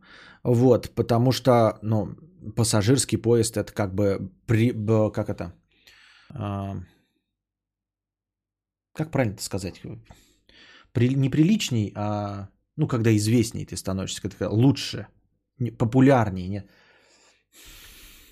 Ну вот почему, типа, работать на одной профессии лучше, чем в Макдональдсе? Престижнее, во, престижнее слово вспомнил. Кейси Джонс это еще СХЕ э, хардкоре э, музыкальный коллектив. На самом деле Кейси Джонса зовут Джон Лютер Джонс. Вот, когда он поступил на работу, э, ну, очевидно, да, фамилия абсолютно обычная Джонс. У нас даже в чате сейчас присутствует какой-то там Смит Джонс. Вон, Смит Джонс сидит. Э, Фамилия распространенная, имя распространенное. Э, И была такая практика, ну, в любых э, мужских компаниях больших, когда э, новичкам давали, давали какие-то легкие погоняла, э, чтобы отличить их от, от старослужащих, грубо говоря. И когда он устраивался на работу, его спросили, ты вот Джон Лютер Джонс откуда? Он назвал имя Кейс, и его с тех пор прозвали Кейс. Кейс Джонс звали, а жена уже впоследствии адаптировала это имя под Кейси. То есть Кейс, оно не так, как пишется стандартное а, американское имя Кассей, Кейси. Оно по-другому писалось. AICE. Его звали Кейс Джонс, но она адаптировала это в реальное имя Кейси, и вот у него теперь он стал Джон Кейси Джонс.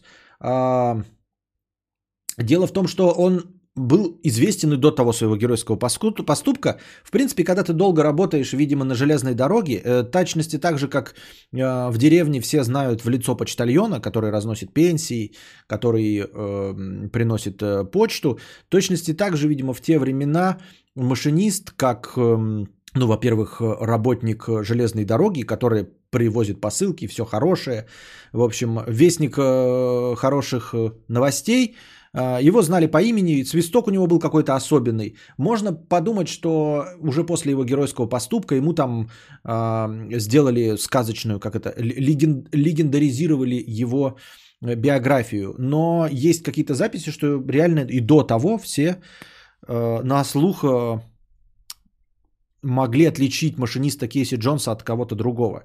Какой-то у него был там особый э, свисток. Ну и вот в 27 лет он получил свой товарный поезд, возил его каждый день, по нему там мерили часы, но это обычное дело, потому что он должен был придерживаться расписания, все дела.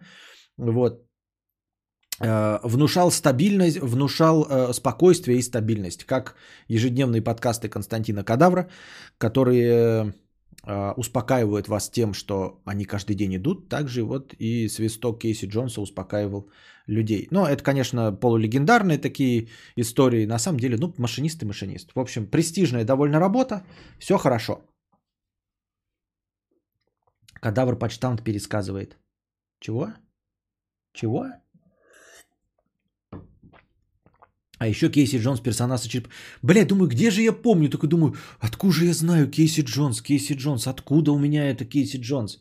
Натуре черепашки ниндзя. В статье этого нет, а я так и не смог вспомнить, что Кейси Джонс черепашки ниндзя. Вот. И в феврале 1900 года он наконец добился того, что ему позволили вести э, пассажирские поезда. Это престижно, медленнее, больше зарплата, больше известности, больше престижа. Ну, главное, что там больше зарплата, все естественно, да. А, недолго он, понимаете, отработал. В 30 апреля 1900 он уже умер, а только в феврале 1900 впервые получил должность пассажирского машиниста. Вот. Водил он один из э, поездов под названием «Пушечное ядро», соединял эстафетную дорогу между Чикаго и Новым Орлеаном. В общем, она там была разделена на 4 куска – эта дорога. И вот он один из этих кусков, в общем, э, водил. Э, как обычно, значит, кроме машиниста в поезде находился кочегар. Команда обычно состояла из кочегара и машиниста. И вот он ехал, значит, 30 э, 29 апреля свой стандартный маршрут. Вот, и должен был потом отдыхать, но один из машинистов заболел. И ему предложили вернуться на этом же поезде, на, ну, на, по этому же маршруту, на другом поезде, э, и заменить машиниста, с другим кочегаром поехать, ну просто, в общем, заменить машиниста. Он согласился. Отставание было э, полтора часа. Э, отставание нужно было нагнать. А, это, кстати, потом и всплывет как обвинение компании железнодорожной. Она, значит, придерживалась такой политики, что пассажирские поезда ни в коем случае не должны отставать от графика. В общем, такой вот а, показатель качества железнодорожного сообщения должно быть вот пунктуальность во всем. Поскольку мы, они-то приехали там по расписанию, все нормально, а тот машинист заболел, пока его попросили, пока то босе отставание в полтора часа. А он это отставание пытался нагнать. А, здесь тоже нет ничего необычного. А, он должен э, останавливаться на своем участке, они должны были три раза для того, чтобы залить воду в паровоз. Это стандартные остановки. Ну, между перегонами, во время перегонов между этими станциями, э, можно нагонять расписание. То есть нет ничего необычного, там никакого нарушения. Этой политики придерживались, придерживалась железнодорожная компания, требовала этого от машинистов. И, в общем, это была обычная практика. Нагоняли они, в общем, все нормально. И к конечной точке э, в станции вагон он вез пассажиров. Напоминаю вам, ехал с кочегаром того машиниста, кого, которого он заменял, подъезжали они к э, станции Вон. Она называется вагон, почему-то ее тут переводят, да? Но я по-английски она пишется точности так же, как фамилия актера Мэтью Вона. Помните такой здоровенный актер Мэтью Вон, э, который еще какое-то время шашни крутил с эм, Дженнифер Как ее зовут из друзей-то? Ну, в общем, когда она раз... Брэд Питт и... э, Когда развелся с этой, с Дженнифер, она какое-то время с Ватионом кру- кружила. Ну, в общем, вот так вот пишется, по-моему, название города, как его фамилия. Почему-то у нас она транскрип... транскрипируется как Вон, но название как Вагон. Ну, так вот, подъезжая к этому месту, это была а, однопутейная дорога, то есть там нельзя было разъехаться в любое время двум поездам. Едет один дорога, и как всегда вот такие, знаете, ну если вы вообще не в курсе, как железная дорога строится, да, вот железная дорога одна, э, и, и если поезда едут навстречу, как это происходит? Есть такие небольшие карманы. Кто-то отъезжает сюда в карман, а этот едет прямо. Вот обычно в карманы э, съезжают эм, товарные поезда. Такая политика была, что ну, товарникам некуда торопиться, предпочтение отдается пассажирским поездам, поэтому все эти ответвления отъезжали, Дженнифер Энистон, спасибо, да, отъезжали товарные поезда. А, И вот они едут, подъезжают к этой станции вон, они уже почти все нагнали, там осталось буквально 2-5 минут, но вы понимаете, да, в скоростях а, поезда это не, не, не- небольшая проблема, 2-5 минут отыграть.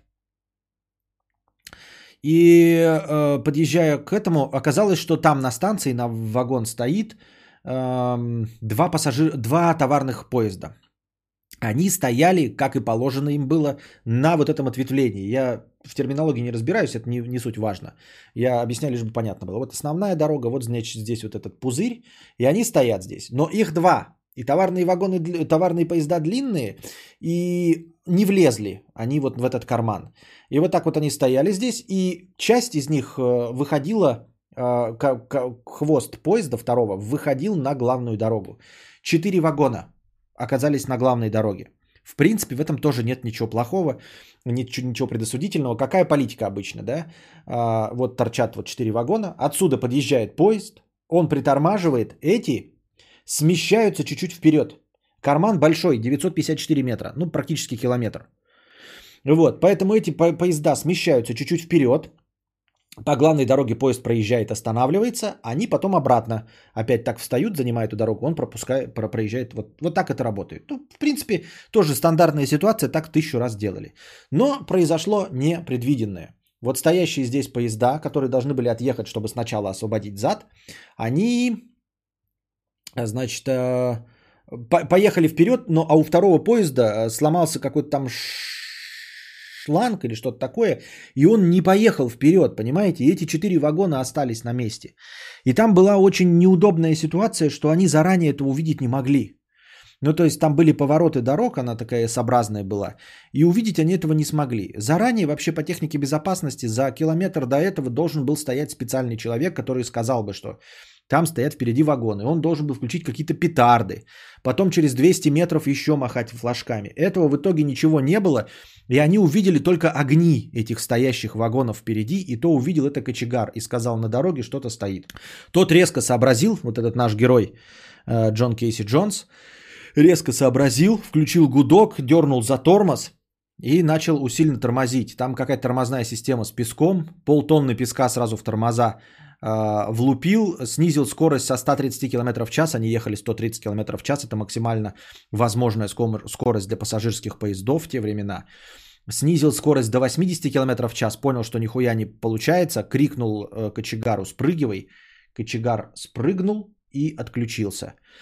Вот. И он продолжал, значит, давить на этот тормоз, и в итоге въебались они, он же на пассажирском, где-то на скорости 50, примерно 56 км в час, они таки въехали в этот товарный поезд, э, в последние вагоны. Сначала в вагон с сеном его полностью раздавили, в вагон с зерном продавили, в вагон с древесиной продавили третий, и четвертый вагон толкнули, и он вперед уже там а, отъехал. Э, По итогам, и потом еще свалился, значит, этот их передний локомотив. Никто из пассажиров не пострадал. Э, Кейси Джонс, естественно, умер. Единственный, кто умер, это вот Кейси Джонс. Э, Железнодорожная компания попыталась э, э, обвинить его, потому что он там не придерживался скоростного режима, что были предупреждения, но вот он умер в 30 апреля 1900 года, и кочегар, который спрыгнул, которому он сказал спрыгнуть, Сэм Уэбб, вплоть до своей смерти в 1957 году, то есть 57 лет после смерти, он продолжал утверждать, что никаких ни петард, никаких упреждений, ничего не было. Мы этого не видели, ничего не знали, увидели только сами вагоны и пытались тормозить. Вот. а, пассажиры, которые ничуть не пострадали, ну, поняли потом в конечном итоге, что могли умереть, а, подняли информационную бучу, из-за чего все-таки официальная точка зрения, по которой Кейси Джонс якобы был виноват, что там превысил скорость, не смотрел на предупреждение и все остальное, все-таки э, подняли они бучу и вместе со средствами массовой информации придали огласке историю и сделали из Кейси Джонса героя. Э, Почему так произошло? Ну, во-первых, если верить этому Сэму Уэбу, да, ну вот 1900 год, никаких доказательств, ни рации, ничего нет ни фотоаппаратов, ни... поэтому э, и, как, и свидетелей нет. Поэтому единственный свидетель защиты это кочегар, который вот увидел эти вагоны, который сказал, что до этого предупреждений никаких не было. Вот, э, дорога была неудобная, естественно, перед станцией, да, никаких велений, по идее-то быть не должно. Ну, понятное дело, что все э, строится, и, исходя из, э, э, как это, исходя из природной данности, как есть, так и строили. Но в принципе лучше бы такого, конечно, не делать, да, лучше бы э, длинную прямую перед городом, а тут была не прямая, а виляющая дорога. Вот. Ну и не в последнюю очередь, они, конечно, все-таки превышали скорость, могли и помедленнее идти, но нагоняли расписание по требованию железной дороги. То есть якобы это, конечно, он там превышал скорость, но от него требовало его работодатель, чтобы пассажирские поезда ни в коем случае не опаздывали. А он сел в поезд на полтора часа опаздывающий и его нагонял. Вот таким вот образом. Тем не менее, его назвали героем, вот, э, все это раструбили, и мы до сих пор э, знаем его историю. Э, Видимо, был очень приветливый и добрый человек, и про него написал кто-то из рабочих там на этой железнодорожной станции песню. Эта песня на тоже известную народную мелодию, на другую просто слова поменяли, разошлась и стала довольно популярной. Вот эта песня. А потом, спустя какое-то время уже, э, во время стачек, во время каких-то там э, вот этих профсоюзных э, метаний, Э, другой какой-то деятель профсоюзный эту песню переиначил и переписал ее как, ну, просто текст был готов, и он хотел сделать гимн э, против штрейхбрехеров, и таким образом героическая песня, посвященная Кейсу Джонсу, его героическому поступку, она стала песней про штрейхбрехера Кейси Джонса. И вот именно эту версию, переведенную на русский язык, мы с вами слышали в исполнении Леонида Утесова. Эта песня э, народная, но она не такая мелодичная, она просто в стиле кантри, поэтому у нас она не такая популярная, как, например, э, House of the Rising Sun, которая вот тоже очень народная и тоже имеет массу вариаций, но она звучит как-то для нас э, как народная просто песня, более приближенная, и поэтому она популярна среди нас, а мы все знаем, как звучит House of the Rising Sun. А конкретно кантри э, звучащая песня про Кейси Джонса у нас не так популярна. Но я к тому, что уровень примерно у них, может быть, не, конечно, не одинаковый, но приближающийся к одинаковому по известности. То есть версии песен с Кейси Джонсом чуть более чем дохуя. Хотя на самом деле, конечно, они меняются исключительно там звучанием, когда вместо там встал на подножку там говорится, залез в вагон, ну какие-то мелочи такие, сама история не меняется, за исключением того момента, когда э, профсоюзный какой-то деятель переписал просто песню, потому что она, видимо, удобна была по тексту, переписал ее про штрейхбрехера. Ее переводили на множество языков, видимо, вот всякие коммуняки и прочие, и вот в таком виде она э, долетела до нас. Поэтому мы с вами послушали песню в исполнении Леонида Утесова про не очень хорошего работника Кейси Джонса, а история про на самом деле героя. Вот. Хотя песня не стала для нас популярной, поэтому у нас нет негативного образа. А песня, по-моему, в исполнении э, Джонни Кэша, которую мы послушали, она уже про оригинального Кейси Джонса. Ну и в общем-то, сама по себе история, геройский поступок, да, никто не пострадал. Просто интересный факт, да, какие были раньше деньги. Думаете, какой ущерб получила железнодорожная компания? Считайте, да, погиб машинист, локомотив, вот это вот все, три вагона сзади товарных в смятку, сено, древесина, что там еще, зерно. В итоге ущерба на баснословную сумму, ребята, 2996 долларов. 2996 долларов ущерба железнодорожной компании. Из этих, внутри этой суммы, 5 долларов кочегару, Сэму Уэбу, который упал и там потерял сознание, да, и 24 доллара курьеру почтового вагона, который сломал ребра. видимо, в результате резкого торможения ударился об угол квартиры. Вот такие дела. А, поставили в 1957 году там на том месте этой аварии ему какой-то памятный знак, но уже к нашим 2000 годам а, городок Вагон практически перестал существовать, мертвое место.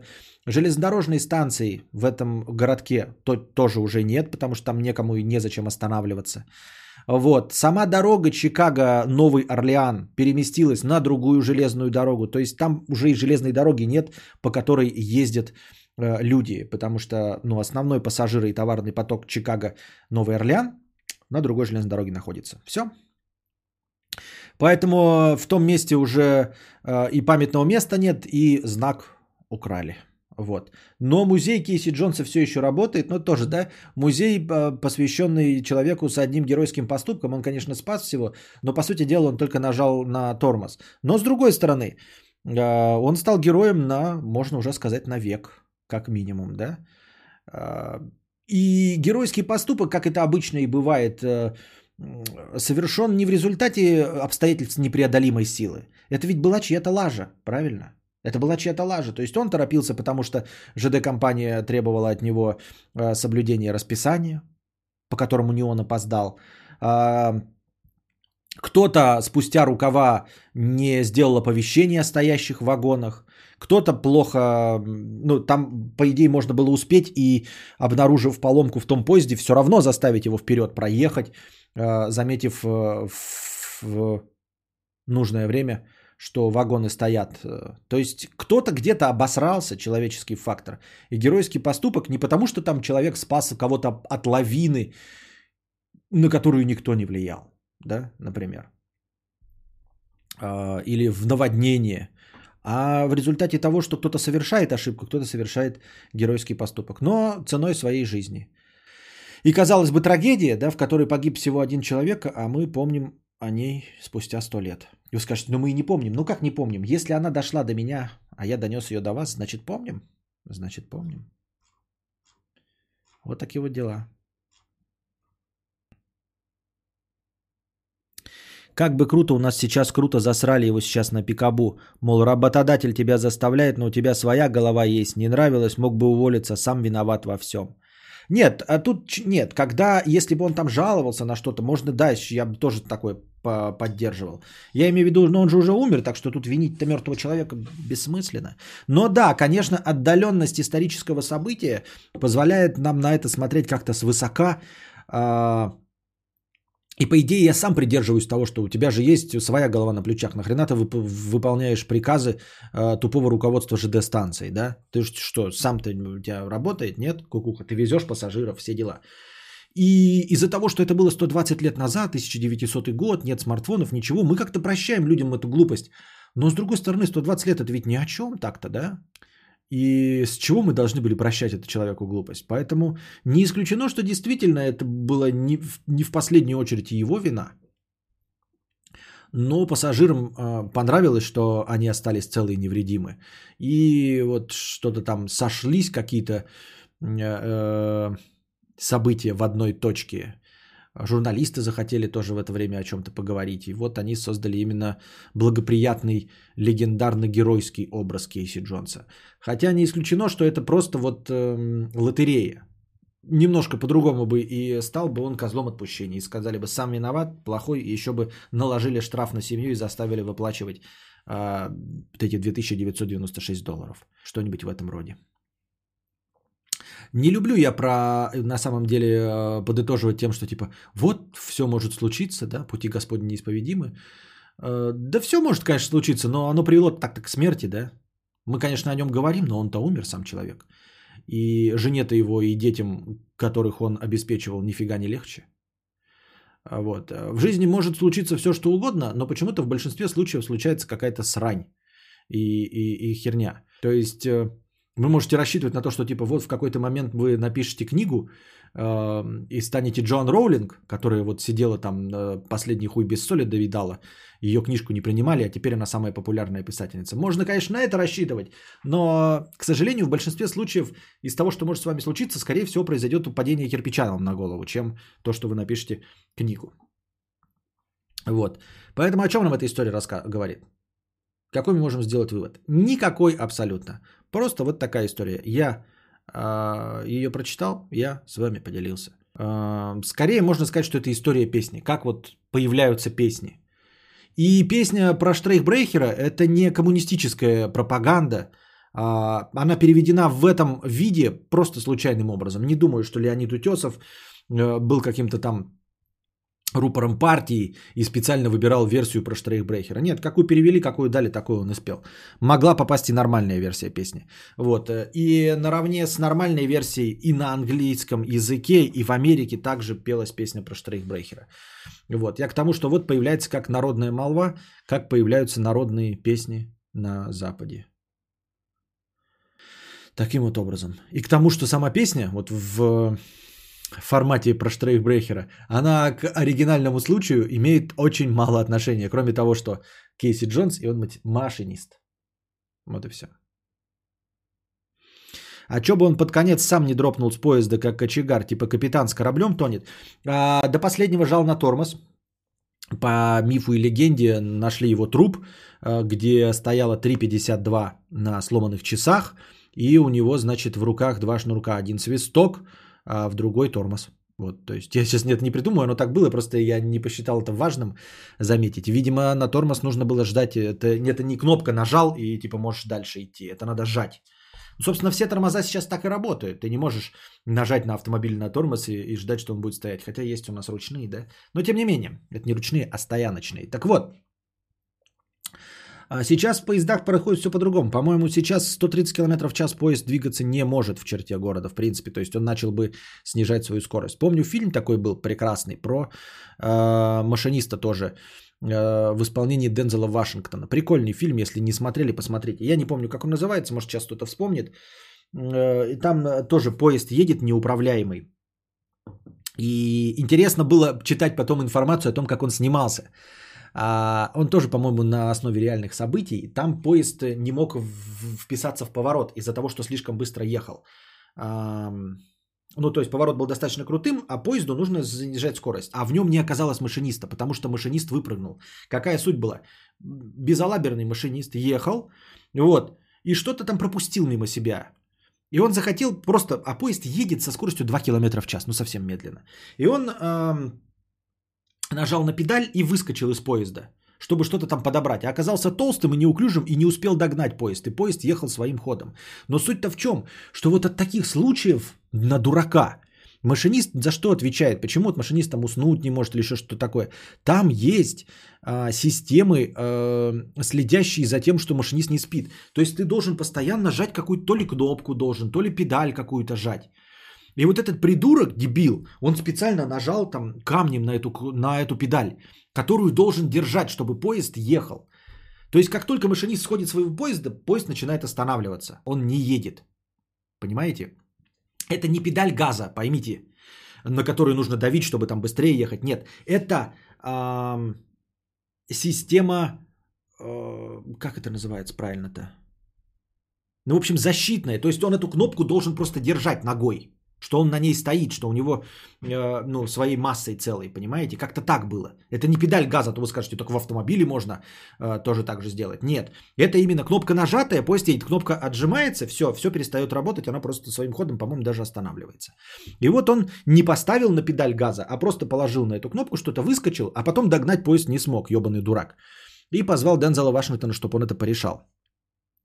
Даже защита от дурака не срабатывает, если дурак качественный. Да, вот качественный имбецил. Вот эта защита была сделана от дурака, да, и вот, а, вот так вот срабатывает. А, но суть в том, что как снимали вот эту хуету.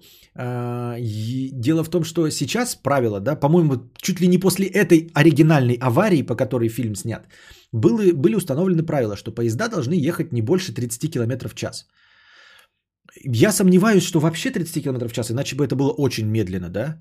30 миль, наверное, да? Но все равно 30 миль все равно мало. Очень. И или в черте города, там в каких-то определенных районах. И когда они снимали этот фильм, они правила эти нарушить не могли. А нужно было показать ну, как вот это, борьбу героев. Они там на машине пытались подскочить к этому поезду, еще что-то. И надо было вот эту скорость показать. А они даже во время съемок не могут разогнать этот поезд, потому что поезд-то государственный, железная дорога государственная, нарушать правила нельзя. Это у нас, знаете, мы снимаем в кино, да, можем разогнать 200 миль в час, хоть и на, нарушая правила дорожного движения. Если мы хотим Дензела, ой, этого, Вина Дизеля снять. С поездами такое не прокатит. Ни при каких условиях они не должны превышать 30 км в час. И вот они снимают фильм, в котором у них якобы там быстро поезд едет, который может сойти с рельс. И у них, значит, там такая боевиковая система, что они должны на джипе догнать. И там, по-моему, рассказывалось про то, что они специально выбирали неровную дорогу, чтобы джип вот прыгал, чтобы создавалось впечатление скорости.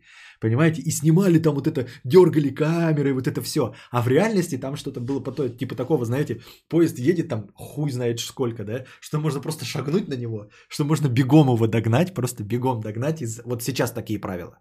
Сейчас такие правила, что просто его можно догнать пешком поезд и забежать в его кабину. Вот после таких вот дураков. Вот. Но они, а когда я посмотрел сначала фильм, думаю, вот, блядь, как это жестко все смотрится, реально там, как, как они успевают, сможет ли он на ходу из машины перепрыгнуть в кабину паровоза, там так все это опасно выглядит, а там прямым текстом потом, как, как снимался фильм, ехали они на скорости там 20 км в час, и даже не могли превысить, и как-то вот это вот все делали.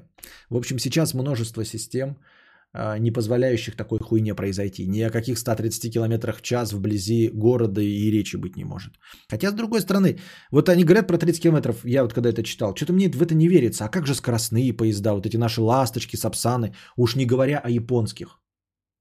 Но японские, наверное, поезда огорожены, да?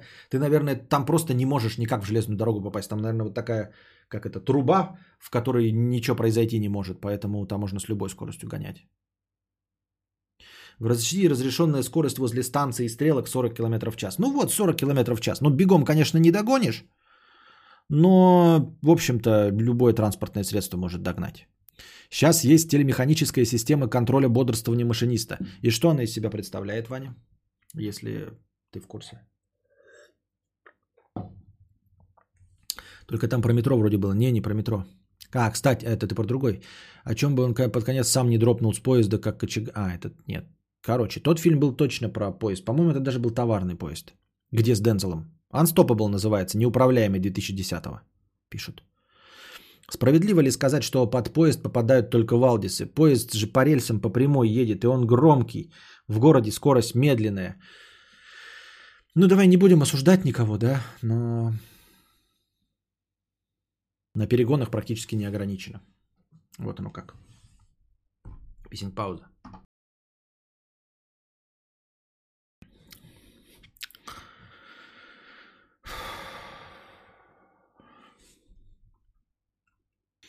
А, не, метро это Пельхам 1, 2, 3, тоже с Дензелом. Дензел в двух фильмах про поезда играет, нихуя, молодец. У нас в старых системах товарищ говорил, там кнопка, которую нужно нажимать каждые несколько десятков минут, иначе будет что-то. Ну вот, вот, вот. Хоть какая-то система есть. Откуда у нас столько экспертов по поездам в чате? А, все умеют пользоваться Гуглом и Википедией просто-напросто и всего. Ситуации бывают разные, под поезд можно попасть и с помощью других людей, будучи изначально без сознания и многими другими способами не по своей воле.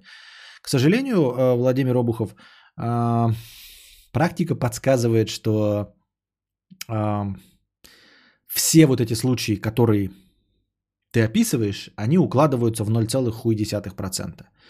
Без сознания, потому что пьяный, это подпадает под то, что говорит Мия. Вот толкнуть под поезд. Ну, в какой ситуации нужно находиться, чтобы кто-то тебя толкнул под поезд? Это в метро, может быть. Да, метро быстро едет, все дела. А поезд, который перед станциями едет довольно медленно, громко, если ты чувствуешь конфликтную ситуацию, почему ты находишься под поездом. И мы говорим про то, что вот под поезд кинуть и все остальное, это убийство. Вот. А оказаться изначально без сознания под поездом очень сложно не будучи в жопу пьяным и, и не подвергшись изначально убийству? Какие другие способы не по своей воле? Ты мне расскажешь. Чтобы они были больше, чем 0,1%.